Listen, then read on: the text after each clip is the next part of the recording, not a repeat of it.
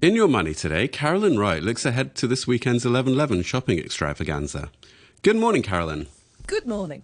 The mainland shopping extravaganza that is Singles Day happens every year now on 11/11 or November 11th. And to find out how consumers are feeling and what they are likely to spend their cash on this time around, I'm joined by Britton Russell, who's a partner at global consulting firm Alix Partners. Thank you for joining me today, Britton. Good morning. Welcome to be here. So, first off, if you can just do a quick explainer on what Singles Day is and why it's become so big as a shopping extravaganza. No, happy to. So Singles Day started, I think this is our 15th year of Singles Day. It was originally created uh, by Alibaba, essentially. Uh, it was a manufactured, a manufactured promotional event, essentially, is how it started. And it started as a way for essentially singles to recognize the fact that they were single and celebrate it.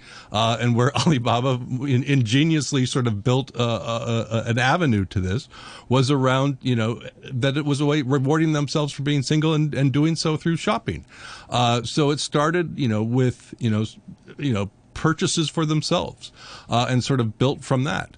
Um, I think there were not really that many other other events or promotional events that were really done uh, in China at the time and has grown steadily for, you know, the singles now represent more the date than it does the fact of people being single, uh, and is celebrated from everybody from singles to families to seniors now. And seniors is one of the, the new segments that we're starting to pay attention to. Um, and it's now grown from, essentially zero 15 years ago to the world's largest shopping event, both physical and uh, online. Wow, I mean that is that is pretty incredible considering you know we have events like Black Friday right. in the US is very well established. But looking at how it might go this year, economic recovery in mainland China been kind of quite shaky post pandemic. So, what are your expectations for sales volumes for this year, and, and, how does that compare? Well, this is, I mean, we've been trace, we've been looking and and looking at Singles Day for the last six years, um, and if you went back to last year as we were coming out of COVID, you know, really the sentiment was probably at one of its lowest points, where people, you know, so we were looking at sort of a five percent increase. This year, ironically, it's uh, we're looking at three times as much, you know, sort of high double digit or high, you know, 18% uh, growth year on year. And I think what's happening, uh, and we'll see, uh, but what's happening is people are shifting in terms of how they spend. Uh, where before it was much more of an emotional decision, where it was you know celebratory or something special or a great discount that you know or a great product that you were interested in.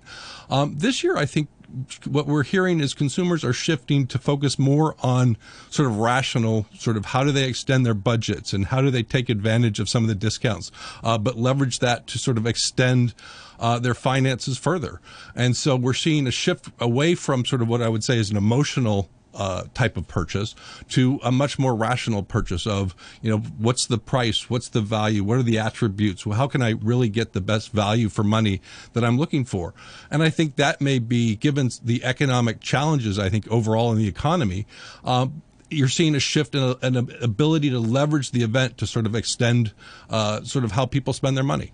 So, so what are we going to see in terms of the sectors that do well here with this switch to the more rational spending? Is this people say, I don't know, up, upgrading their, their washing machines maybe if they spot a good deal?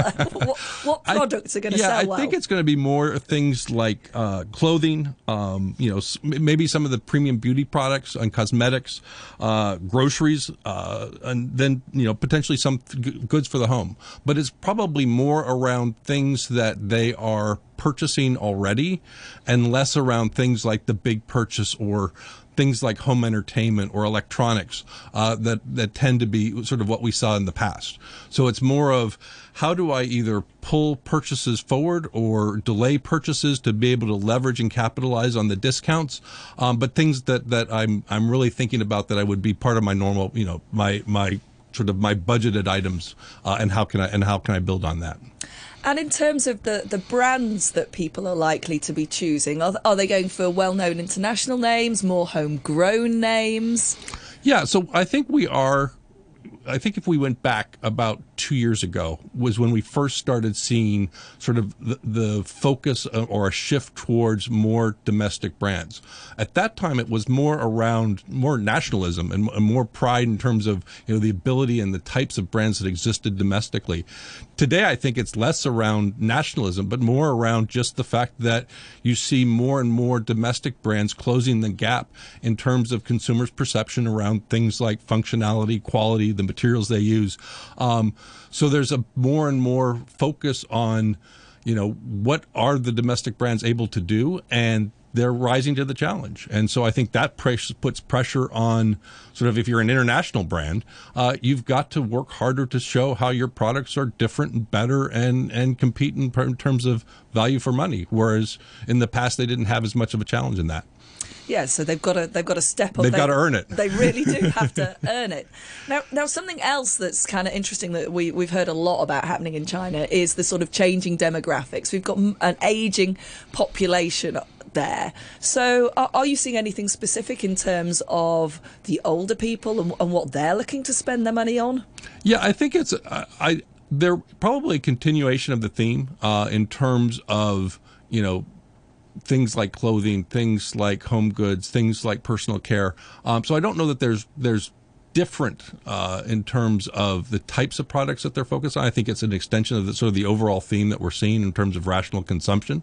But I do think what we are seeing and what's new is we're you know this whole concept around the silver economy uh, and where we uh, have an identified segment of consumers that will be participating in singles day uh, that are uh, e-commerce savvy um, that are very comfortable shopping online uh, and then but the, the the interesting thing is there is how will they shop differently? Um, are there different types of promotions? You know, are they more attracted to things like lucky draws uh, versus where younger consumers uh, are, not going to be? You know, that's not necessarily the most the the highest in terms of where they would rank, sort of where they would focus in terms of promotions.